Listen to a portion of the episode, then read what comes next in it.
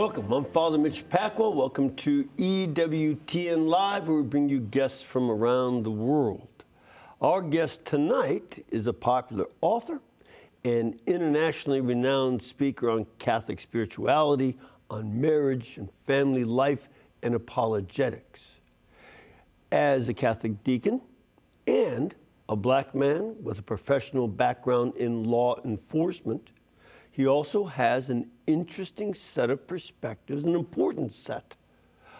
And he has experiences to back them up in order to draw for a serious discussion about issues concerning Black Lives Matter movement, critical race theory, and liberation theology, all of which he tackles in his newest book, which is called Building a Civilization of Love, a Catholic Response to Racism. So please welcome Deacon Harold Burke Sivers. Deacon, it is so good to see you again. Thank you. It's great to be with you as always, Abuna. Yeah, thank you. You know, the issue of racism is obviously something that is going to have affected your life as it does every. That's one thing. It's not an issue about black people. Everybody's affected. If you are a racist, if you are a victim of racism, or if you're saying, what's going on? You know, you don't understand. It still has an effect and an impact. Talk, first of all, about that aspect. Now, what do we mean by racism? Yeah, and, and that's an important distinction we need to make between racism and prejudice. Yeah. Because what's happening in our culture today, those terms are getting conflated. Yes. And so whenever there's a negative interaction, it's always labeled as racist.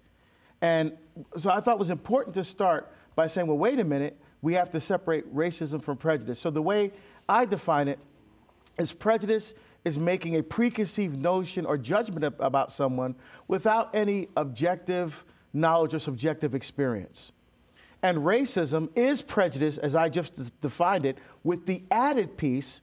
The reason why I believe this or why I just said this to you is I believe my race is superior to your race. Yep. Okay? So, so here's, a, here's the example I use in the book.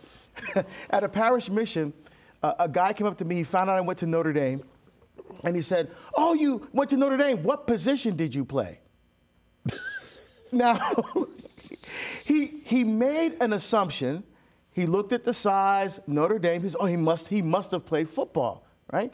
That's a prejudiced statement, right? Based out of ignorance. And he was being positive. He would have Yes. liked to have met Exactly. a Notre Dame football player. So, so it wasn't. But he didn't. It wasn't malicious. It wasn't anything. Now, people say that's racist. Well, it's not. In order for it to be racist, he would have to have meant when he said it. The reason why I just said that to you is I believe that people of color aren't intelligent enough to get into an academic institution of that caliber. And the only way that someone like you can get to a place like that is with athletics. Yeah. That would have been racist. Yeah. But that's not what he meant because when he found out that I had an academic scholarship and never played football in my life, he went, "Oh, oh, Deacon, I'm sorry. I, you know, it, it was it, it was okay." Now, what he should have said was, "Oh, you went to Notre Dame. What did you study?" Because that's what he would have asked anybody else. Yeah, exactly. And you know, this is uh, you know, you and I have known each other a very long time, and you know, when we first met, you were one of my students, and you talked about how you had that academic background. So we already had established a relationship, and we, you know, whether you went to Notre Dame or not, um, it was just that this is your background that I was interested in as it affected what we were studying in theology. So that would be, you know, the, I, I think the, the normal thing, and that's a, a very important part. And I think also with prejudices, we have to realize that people are prejudiced about a lot of different identities. Exactly. Yes. Jewish people experience prejudice. Most of them are not African American or African descent. There are Jews from Africa, but most of them are not. So it's not about uh, uh, African background, it's about the religious background. Or you can be prejudiced about Catholics, we get that. we, you can be prejudiced about Protestants. You can be prejudiced about all kinds of things when you identify yourself to separate yourself and make yourself different. Exactly. When I first started coming here, uh, I think my first series was 2005 with EWTN. Uh, I thought, wow, I'm coming to the South. Everybody here must eat shrimp and grits because I'm, that's what I've always heard living in the North. That people, and I come down here to find out that, gee, not everybody likes shrimp and grits. No, sometimes 'cause it's that- that like was- cheese grits. so, so that was a prejudiced notion that I had about people in the South. It wasn't malicious or anything, but I just it was just prejudice because it was based out of ignorance. I had no experience really of anyone, just what I saw on television, what I heard, and that's how we get these prejudices. By the way, I make this argument in the book because we're not born racist or prejudiced. And I think anecdotally, we see that when children playing, mm-hmm. right? You see three, four year olds, five year olds on the playground, they're not looking black or white or Asian Hispanic. You know, they're just kids playing. They don't care what they're, right? They're just playing. But what happens over time? We begin to hear jokes. Uh, you see things on television. You see things on social media.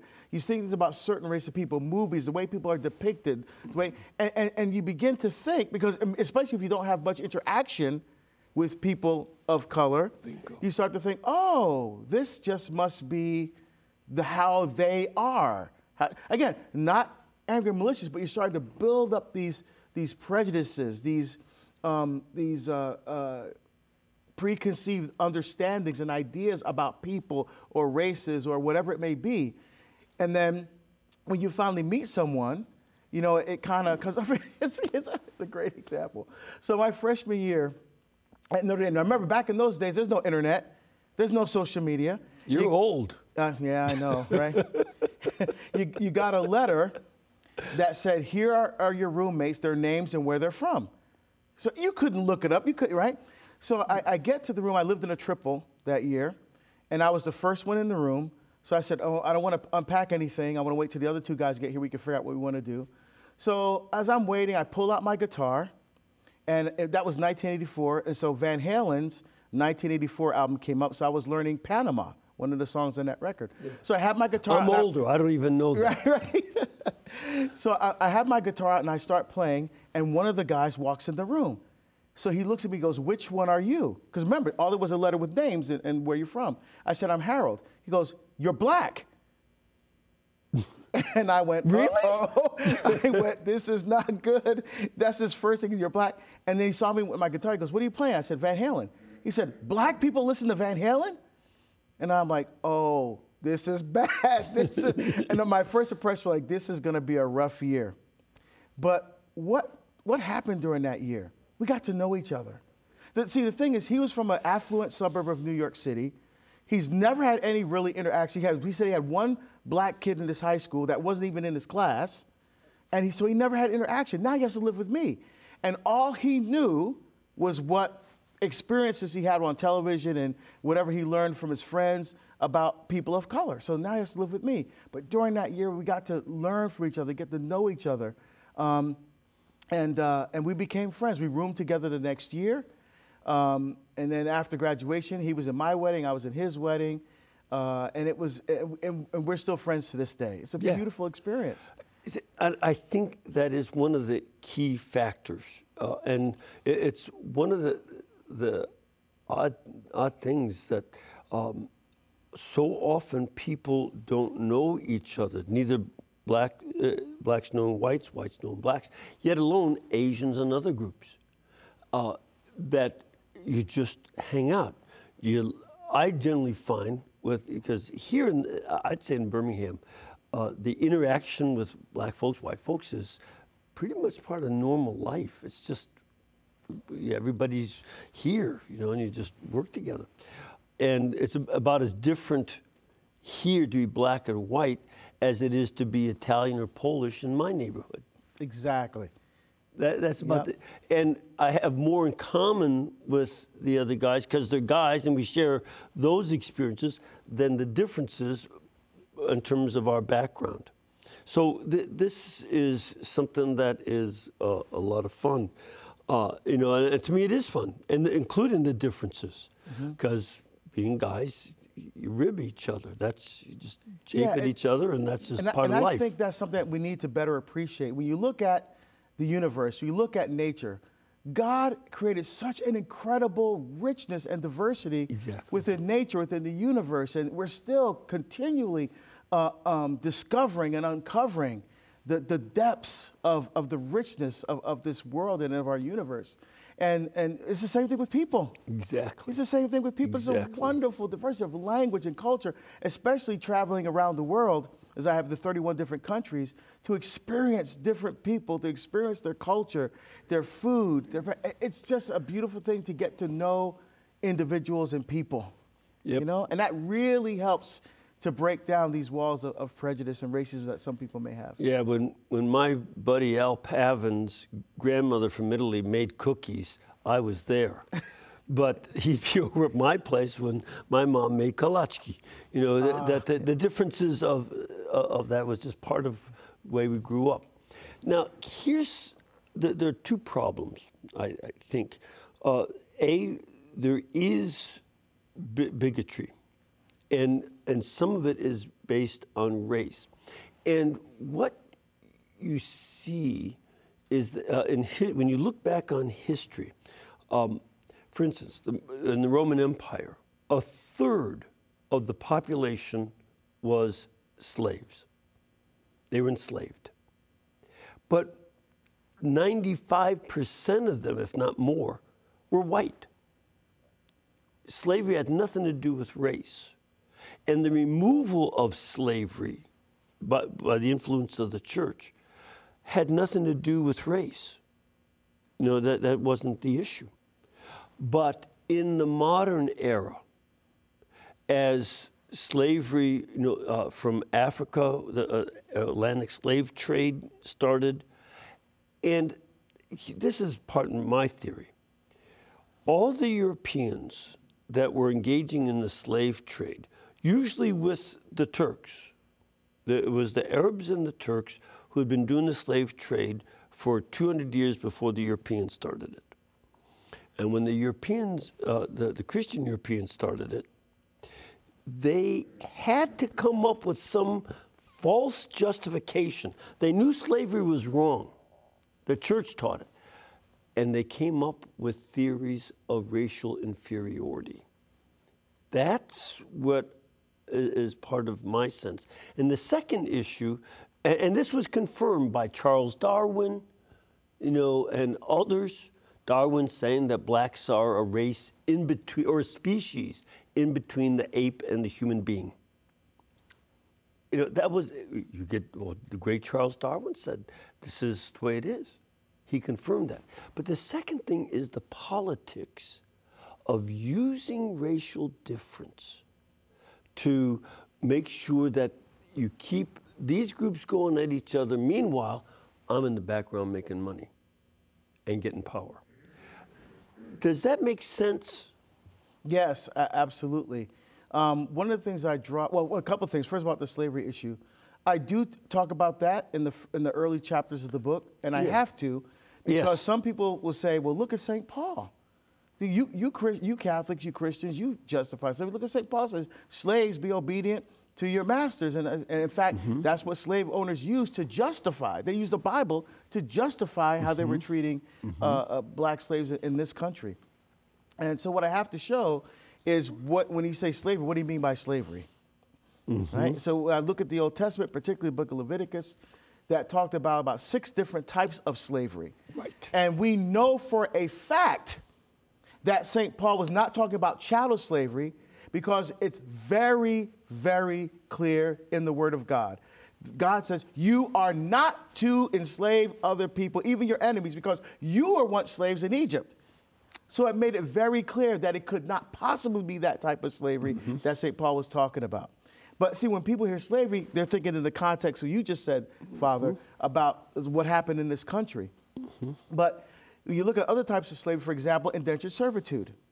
So you have a family that has maybe three, four kids, and they have another child. They can't afford to have to feed that child, and so they give that child in- into indentured servitude to another family. Now that child, you know, would grow up in, in, seven years. You know, was the Jubilee year. The slaves were released, but they also had rights. They could become at the end of this the, the, that time they become members of the family. You know, so and, and they had rights during that time, so they couldn't be abused. It wasn't what people think slavery is when they think about that word. Also, um, you know, right now if you have uh, uh, a low-level crimes. You know, you see the, the, the prisoners in the orange jumpsuits picking up garbage at the side of the road. They also had that uh, as well in the Old Testament. They called that slavery. Right. So you just can't put a blanket statement around that word without understanding the context which which St. Paul was speaking. One other key part, especially in the Roman Empire, where Paul was addressing that to uh, uh, a Greek speaking community, the Romans had amazing success from the third century forward in conquering people. When they conquered Italians, they mostly worked out ways to incorporate them into the Roman Commonwealth. But when they started conquering the rest of the world in uh, Carthage and uh, in Greece, in Macedonia, what's Asia Minor, uh, you know, now Turkey uh, and the Middle East, they would either kill everybody or they'd kill one section and keep the rest as slaves. The, the only alternative they had was to execute everybody.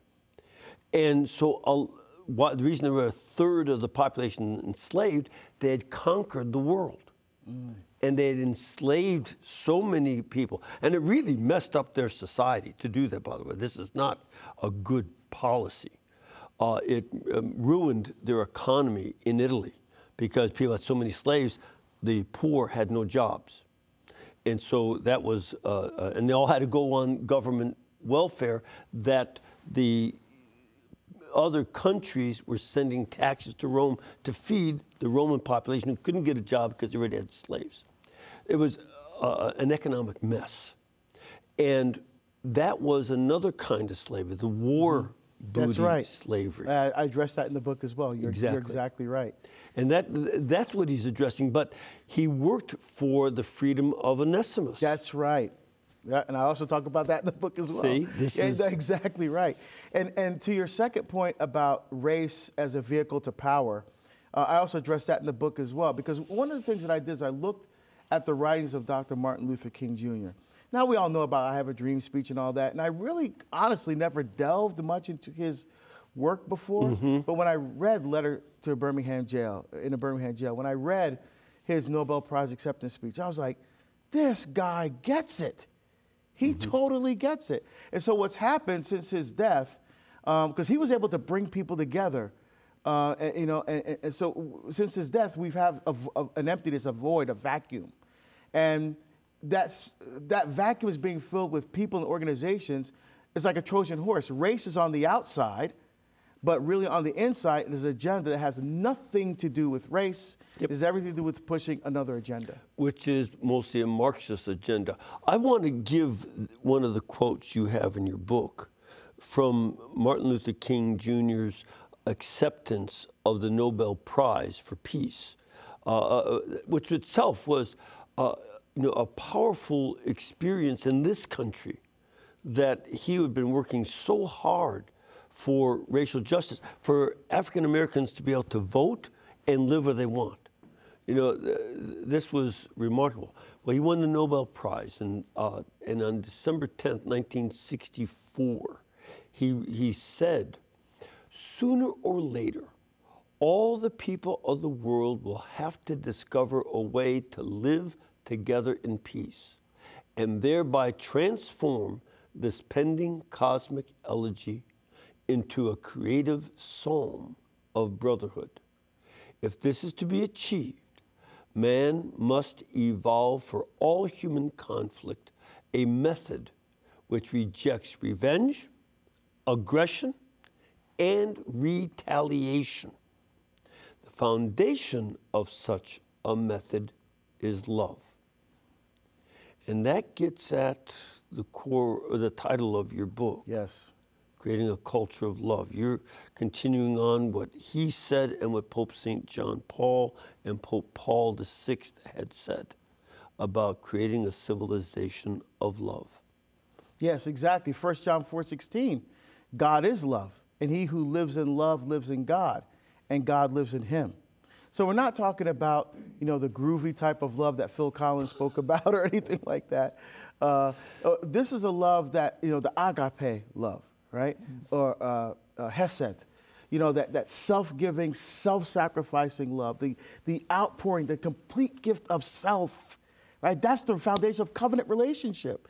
You know, that's the kind of love that we need to, that's going to overcome racial division, you know? Um, but the, the, the problem is when you don't look at it that way, when, you, when, when I look at you, uh, Father, uh, I don't want to see white 1st mm-hmm. right? Now, I want to see you. And because I'm able to see the image and likeness of God in you, mm-hmm. I'm now able to appreciate all the other things your, your, your Polish background, you know, your incredible knowledge of, of scripture and biblical language, and many other languages too, besides the biblical languages, and all the other things you bring, because now I'm looking at you the way God sees you. Mm-hmm. I'm looking at you through God's eyes. And then that uh, uh, opens my heart to allow me to appreciate everything that you bring to the table now. Mm-hmm. That's, that's what I'm trying to achieve in the book. But, I, but, what, but what is going to happen, what I anticipate, is that people will look at the three chapters on uh, critical race theory, Black Lives Matter movement, and liberation theology, and say, well, that's the focus of the book. And it's not. Uh, and, and the only reason I bring those things up is because people in the church are trying to say, hey, these are three ideologies that we can incorporate to help ameliorate you know, racial division. I'm like, okay, well, let, let's be fair. You know what? Instead of saying, well, I'm just going to quote what this person says and that person says, I want to find out for myself. Mm-hmm. So I, I studied those three things in depth and wrote about, okay, is there something here that we can use that mm-hmm. will help us take a brick out of the wall of, of racial division. Mm-hmm. And, that, and that was my approach. Yeah. Here's, you know, I, I like to go chronologically because before Black Lives Matter or critical race theory started, you had liberation theology. That goes back to the 68, uh, when a guy named Miranda, who, like the other liberation theologians, they came from Latin America, but they learned it in Germany. They didn't learn it in Latin America. They had all done their doctorates in Germany and then brought it to Latin America. What's the, what do you see going on in liberation theology? So, liberation theology, um, basically, we have to liberate ourselves from sinful structures. Mm-hmm. You know, um, John Paul II talks about uh, social sin and personal sin right? And but he, he, talks about both of them in, in the context of each other. Mm-hmm. What's happened with liberation theology, kind of separates the personal sin from the social sin and focuses on the social sin. So in order to affect change, uh, you have to change systems, structures, institutions, mm-hmm. uh, and, and, that's where you start. And I, I disagreed with that because Jesus came to save people, not institutions. Yeah. Um, and so you have to, to, in my view, you have to start with the person because people make up institutions. So once you, you start to look at minds and hearts and work on that personal perspective, now you're able to, to, to change structures. And, and the way they look at changing structures, sometimes they, violence is okay in order if you want to change a structure and, or tearing down the walls of, of division. And what that does, it actually makes things worse, not better. Yeah, I was in Lima, Peru back in 1975, and I was just, you know, so embarrassed at this priest who, in the priest council, you know, of that archdiocese, had spoken against allowing Mother Teresa and her sisters to come to Lima. And his reason was they're going to help the really poor. And that'll delay the revolution. They'll take the pressure off of poor people by helping them now, and they won't rise up and revolt. And we need to make sure that they get so miserable that they revolt. And I, I heard about this when I went to their place. They were picking up a guy with no legs out of a garbage dump. He'd been he had no legs, and his family threw him in a garbage dump. And he couldn't move. So they picked him up and fed him and cared for him. That's what's going to stop the revolution? Picking babies out of the garbage. They would go to the garbage dump every day, just like the early Christians would do in Rome, picking up babies that people had thrown away. If saving them stops your revolution, your revolution has a problem at its moral core. and That's that's right. that would be, you know, it's that kind of thing that I saw justification of, you know, pain for a political purpose that I didn't. The other thing too, uh, and this was in the document on liberation theology that the uh, Pope, well, at the time, Cardinal Ratzinger wrote, that it pits groups against each other. That's the Marxist approach that you have, like in that story, you have to have this group against this group, and only in the conflict. It's picking up Marx's, you know, thesis antithesis Yes. uh, clash. Yes, and, and that's the hermeneutic for change tension, conflict, and struggle, right? So it goes back to the Hegelian dialectic. Exactly. Yeah. Yeah, so for folks who don't know philosophy, this guy named Georg Friedrich uh, Hegel had said you have to have one force and then an. Op- the, the thesis, another force comes against Antithesis, it, and then as they fight it out, Yes. they come up with new synthesis. uh, and then a new Synthesis becomes the yeah, new thesis. Right, and then you keep, and this is how that's it- right. all of history develops. Well, there's some of that in history, yeah, but you know, to use that as the way you should change, Yes. that's the problem. That's the problem. And that's, that's the thread that's woven in the fabric of liberation theology, critical race theory, and Black Lives Matter. They have all that same kind of Marxist element uh, that, that underpins the ideology behind th- their approach to change.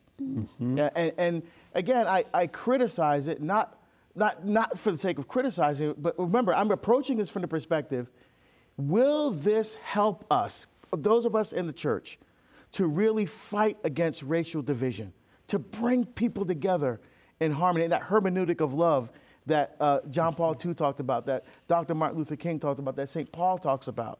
And, and, and so I looked at them critically, looking at their tenets, not what I think they say. I looked at source documentation to see what they actually teach. And uh, my conclusion is that it, it doesn't help. It doesn't help. And this is one of the reasons people may remember this famous scene when Pope St. John Paul went to Nicaragua. Oh, we get And- off the plane? And he got off the Yeah. plane, and this priest, who was uh, a Jesuit priest that had been part of the government, and he started shaking his fist at him. Yep. And the issue was, as a priest, we have to be a priest for everybody. I'm a priest of Jesus Christ, not this political party or that political party. And that's what he was objecting to. And later on, that's Cardenal. I think he, he, I know he left the society because he preferred, he thought his, it was better to serve, to help the government, and rather than as a priest. And we, that's why we priests are not allowed to run for political office. That's right, it's in canon law. Yeah. Yeah. Yeah. Yeah. Because we, we, we can't do that. Uh, we can't be for this group against this group, the way politicians would have us. We have to take a little break. We're going to come back in a couple minutes and continue on. We'll talk about Black Lives Matter and critical race theory uh, and see what is the Catholic uh, response to all that. So please stay with us.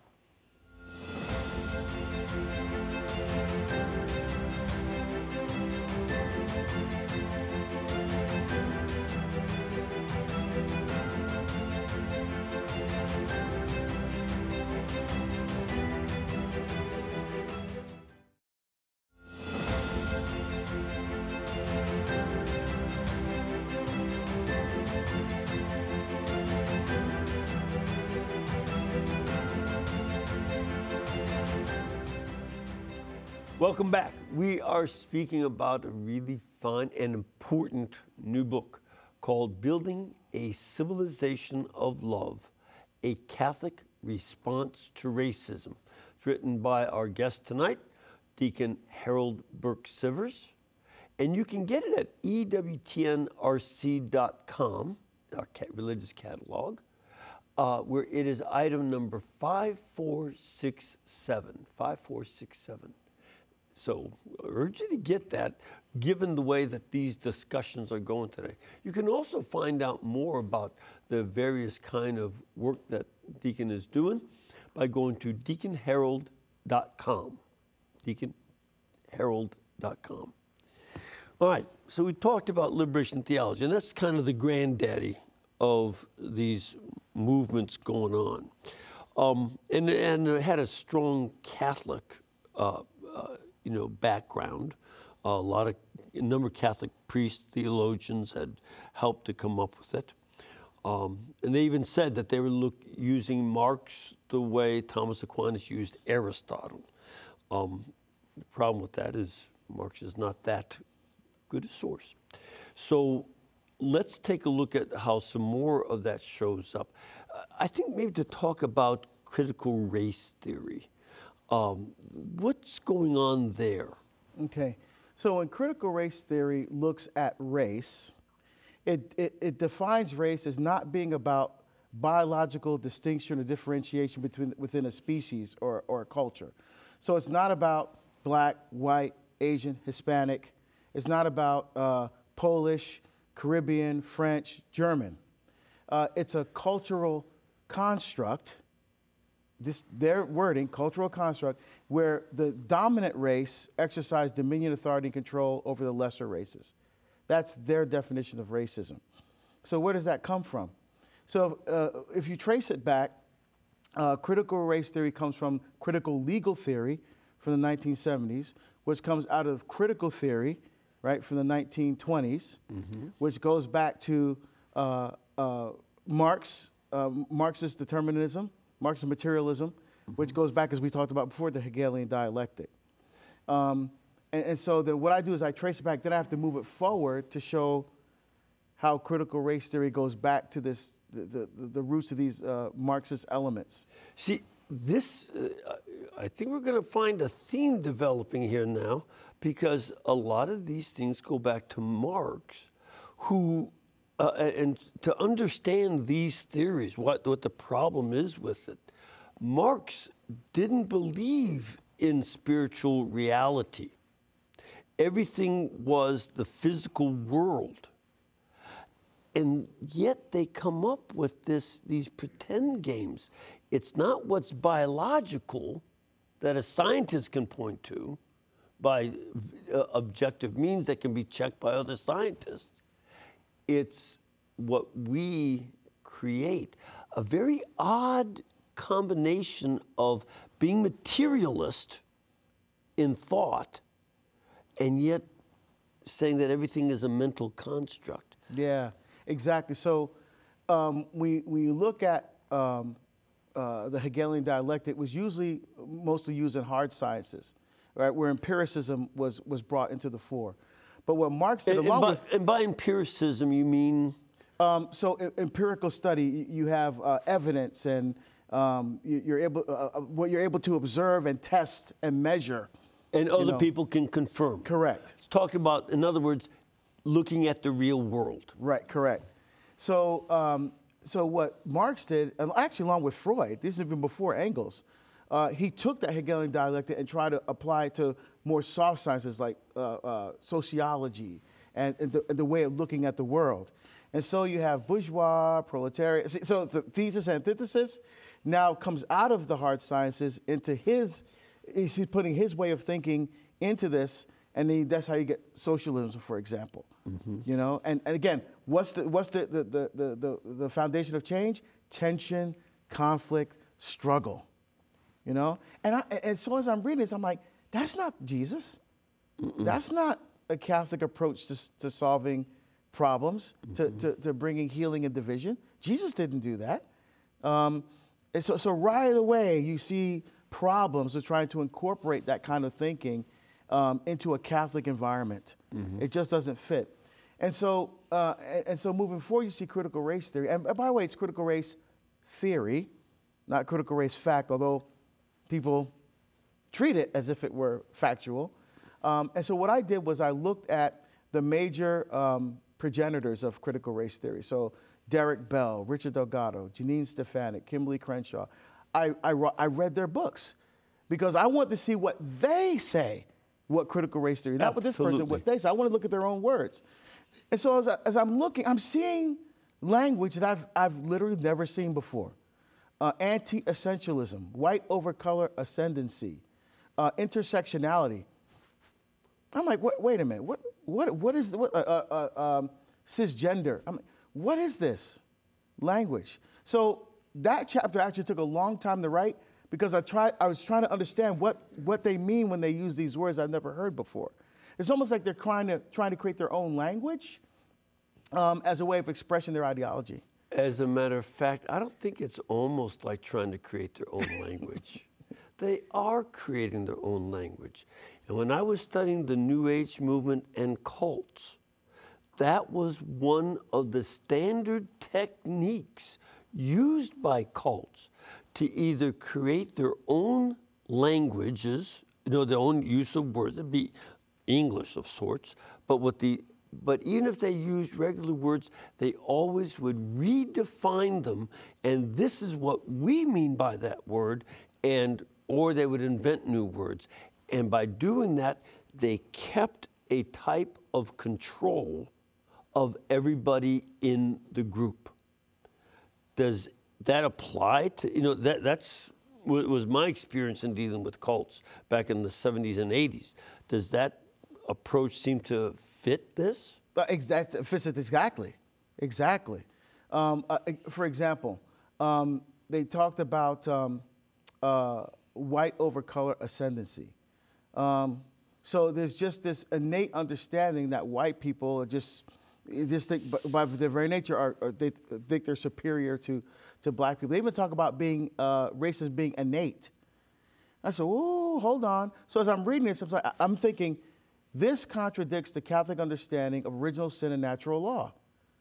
I'm like, this. Wait a minute, we, we can't use this. It doesn't work. And so I have to show why, mm-hmm. not just bashing them and criticizing them, but saying, okay, here's what they say, and it may be helpful in some other discipline, but it's not going to help us with, with racism. It's not going to work.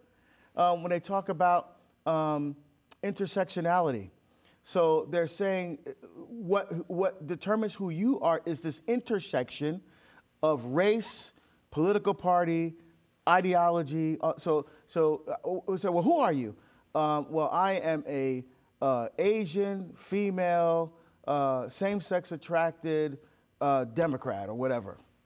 And that, that's who I am. Uh, no, that's not, that's not. It's a, so it's amalgamation of these different things. And I'm thinking from a Catholic perspective, that's not who we are. So people say, for example, well, you're a black Catholic. I'm like, no, I'm not. I'm a Catholic who's black. Are you denying your black identity? Are you denying it? I'm like, no, listen, when I die and stand before our Lord and Savior Jesus Christ, to be judged, he's not going to ask me how black I am. Yeah. He's going to say, Did you pick up your cross and follow me? I gave you talents. Where's my 30 fold, 50 fold, 100 fold return on the investment I made in you? That, now, does, by saying that, do I deny it? No, I, I'm, you know, I'm from Barbados. I love my heritage. I love our food, our music, our culture. I still speak our dialect. I love everything about being black. I thank God every day that I'm black. But that doesn't define who I am. What color, what race, uh, who I'm in relationship with does not define me. I am a son of the living God and a brother of Jesus Christ. That was defines who I am. And that's so it's not changing words or inventing words. It's about intimate, personal, loving, life-giving communion and relationship with Jesus Christ. That's who I am. And that's where I start. And, and that is, the, I, I, make the argument in the book, that's the foundation we need to start with if we're going to seriously address these issues. Forget about the ideologies. What did Paul say? That, you know, uh, uh, th- there's going to be all these, uh, people are going to come with all these um, different ways of thinking and, and, and you know, uh, lead us into fantasy and all this. That's what's happening now.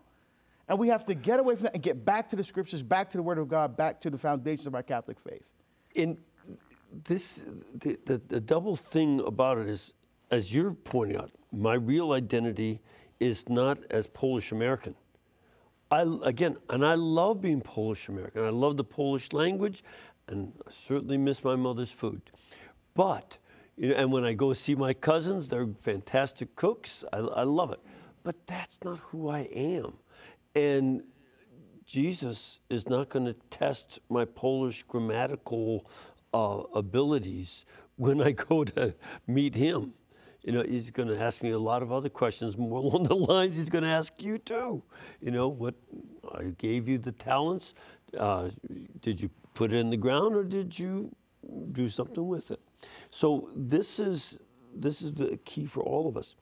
But the other side of it is they seem to recognize it's this fantasy con- set of constructs. They're cons- these are all mental constructs you can kind of make up. And, you know, other people can't really ob- objectively observe it. it. It's not in the real world. That's, that's one of the other concerns about creating identities that are like Mr. Potato Head, but less real. Yeah, exactly. Um, and, and, so it's like this, again, like a patchwork kind of a thing in order to assemble something that's supposed to be real, that's supposed to be. See, what we look at the transcendentals, right? What is true, what is good, what is beautiful. Um, and, and, this is something that, in fact, they say that the Christian approach, Derek Bell says the Christian approach is basically worthless. Mm-hmm. So, so if he says that, why are we even thinking incorporating this in, into our way of thinking? Exactly. You know, and exactly. what it does, it pits people against one another. But know? see, the, the, I, I am concerned that some Catholics say, "Oh, we can be friends. We'll, we'll, we'll, be we'll be your buddy." It's like the kid on the playground who is on the outs and wants to be friends with the bully. And mm. I can be, I'll, I'll, be your friend. I'll, here, you want my lunch money? Wait, do you need something to drink too? I'll give you that. You know, uh, it, it's that kind of eagerness to join something that I'll give up my identity as a Catholic because you, you look more cool or you're, you're, you're the big guy in the playground right now. That I think is a mistake. Our identity is in Christ. The, the, we, we have just a few minutes. I, we can go on, but I, I want to make sure we also take a look at Black Lives Matter, mm-hmm. and then the, again, right. we're already talking about the antidotes. But right, go ahead. Right. So um, I remember I was during the pandemic. I was asked to do a podcast with uh, a, a, guy named George Manassa in, in Sydney, Australia, and we were going to talk about Black Lives Matter. So George created a meme that just says, "Black Deacon Harold's going to talk about Black Lives Matter." That's all it said. All of a sudden, I got these emails and people were defriending me on Facebook and stopped following me on, on social media because I thought you were Orthodox. I thought you were with the church, Deacon Harold. What are you doing? All it said was I was going to talk about Black Lives Matter. It didn't say what perspective I was taking on it. And so I said, look at this. And so he, George contacted me. Should I take it down? I said, nope, leave it up there, because now people actually have to listen to what I have to say. See, so the word themselves engender this frustration, is this within but see, people. But that also is a reaction yes. that is just as superficial as the kid on the playground that wants to hang out with the bullies. No. Yeah. Pay attention and learn.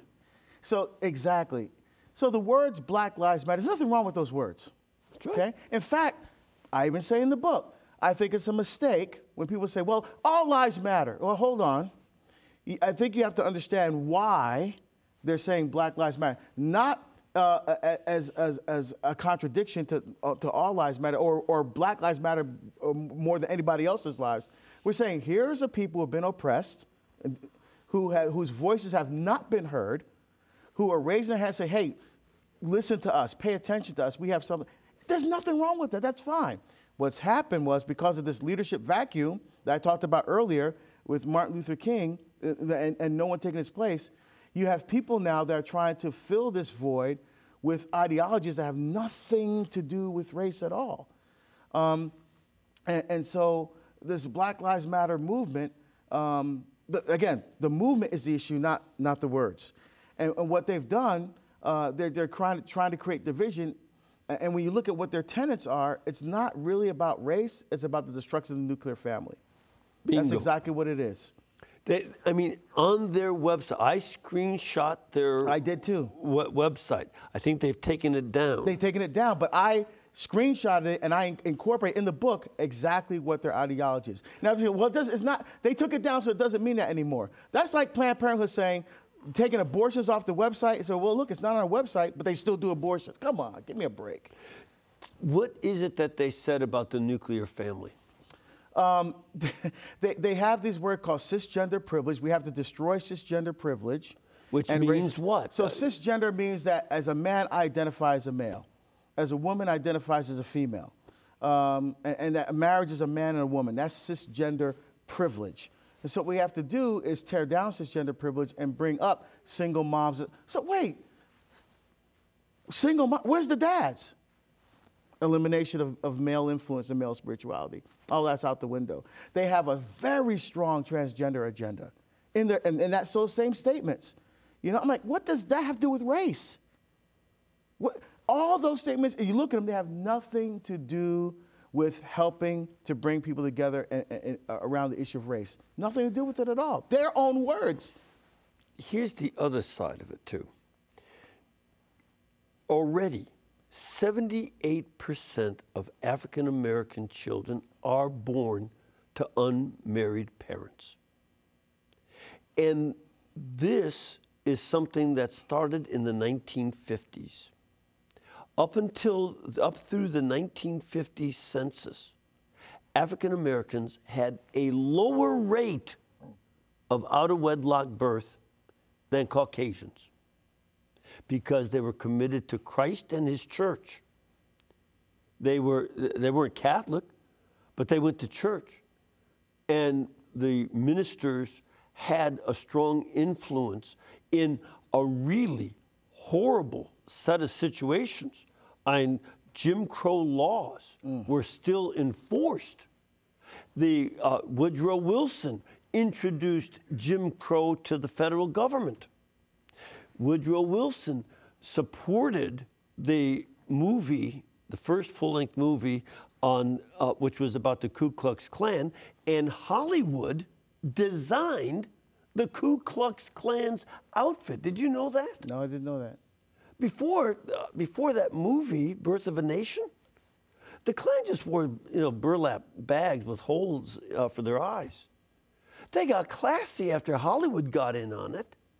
And Hollywood designed this white sheet with the cross and all that. And they said, oh, that looks good. We're going to wear that now. And so the, the Klan took their clue from Hollywood. Something Hollywood doesn't like to remember, I think. Be that as it may, this kind of Jim Crow was, uh, was all over the place, and yet it was the African American church that called the families, this is our strength. And in the 50s, for the first time, African out of wedlock birth rate went up to 16%. It had been 4%. And it was up to 16 in a decade. And now it's gone from that to 78%. And not only that, disproportionate number of abortions are done on people with color as well. 35% of abortions are, to, are killing African American children, even though they're about 12% of the population. 80% of African American children in New York and Washington are aborted. 80%. Though it's 60% of all children. Let me tell, try So- to tell so- me it's so- not targeted. So I'm saying, if that's if that's the case, why aren't they advocating against abortion? That's killing our own people. Wh- where is black entrepreneurship?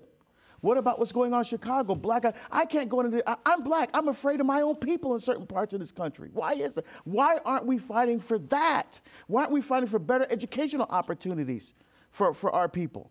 Why? That, so that's a, why don't we focus on that instead of trying to destroy the family that, that's caused so much of the problems that we're seeing, not only within people of color, but within our whole nation? As I've mentioned a number of times on my shows, 80% of prison inmates are the children of unmarried parents. That's 80% of the white guys, the Hispanic guys, and the black guys. And you want to break down family, that the connection between the, I, you know what it's like. You've, Yep. You're raising a wonderful family, and it's a lot of work, and your role as a dad is essential. It's not an extra. It complements your wonderful wife, Colleen. And the two of you together, you need each other to raise the kids, not villages, a mom and a dad. And they're, uh, and then one of the sad things too about Black Lives Matter, I haven't been impressed with the way they've uh, used the large amounts of money, what, 95 million bucks? Uh, I've not been impressed with the way that it's gotten to the regular folks. Yeah, I think that was something that wasn't anticipated because remember, it started as a hashtag, you know, um, and, and all of a sudden it became a movement. And, and so when they started getting all the financial support, I, I think that was something that was not anticipated, you know, and so I think they saw it as an opportunity. And then because we're sinful, human nature, we're, we're you know, we're, we're, we're prone to concupiscence. Sometimes when opportunities like that present themselves, you don't always do the right thing with the resources that people are, are providing for you. And what's odd about that is, uh, on one hand, they also professed a Marxist ideology, as I recall. Yep, and I quote that in the book. They say they say it themselves. As someone whose family lived under a Marxist government in Poland, you know, I, I went over during the communist times and again after. And um, it just reminds me of how the commissars always did fine, but the people couldn't get food. You know, this, there's this tendency in Marxist societies. Again, and that's the so that the common theme in all the three, right? Liberation theology, critical race theory, Black Lives Matter, with this kind of Marxist element in there. Now, we have two minutes. You've been already talking about what is essential, namely our identity in Jesus Christ. What would be your last comments about creating a society of love, say with Black Lives Matter uh, and its anti family and the others? What would be your. Well, the last part of the book is I talk about what we can actually do, and I base it in the parish, because that's our family. Yeah. So we're talking about destroying family? No, let's build up the family. Let's come together as parish communities. And I lay out systematically things that we can do from the parish level to build that civilization of love and then take that out into the culture. We don't have to wait for bishops or anybody to tell us what to do. You know, and I, I, I would make the argument that deacons, quite frankly, uh, because one of the things that Pope Paul VI said that we're supposed to do is to help to empower lay ministry. We can take the lead at the parish level to help people come together, to build trust, to build love, and then go out there and show people. You know, the Catholic Church, they could take the lead from us from once. Hey, look what the church is doing. Let's, let's follow their lead. And in, in a situation like, you know, the breakdown of family and all that, you know, there are a lot of parishioners who are grandpa, grand, grandma age. You can help in these families. We don't want to exclude the families where there, there's not uh, integrity. Bring them in, Exactly. but act as surrogate uncles, aunts, grandmas, grandpas, dads. That's, that's moms. what happened to me. When my dad wasn't around, my mom made sure there were other men in my life, not to take the place of my dad, but to give me an idea of what it's like to be an authentic man of God. And this is, I think, I know knew your mom. She Oh, you- yes, you did. She loved you. She, she was great. she was great. So she did well. Again, we're talking about a really important book for us to know: "Building a Civilization of Love: A Catholic Response to Racism" by Deacon Harold Burke Sivers. It's at ewtnrc.com. Item number five four six seven. And you can also go to deaconharold.com to find out more what he's up to. Deacon, I'm sorry we've run out of time, but thank you so much for being here with us. And may the Lord bless you all and keep you and cause his face to shine upon you, the Father, the Son, and the Holy Spirit. Amen. And we can bring you Deacon Harold and all the other guests that we have only because the network is brought to you by you keeping us in between your gas bill, your electric bill, and your cable bill. We appreciate your support, and with it, we'll be able to pay our bills too. God bless you, and thank you.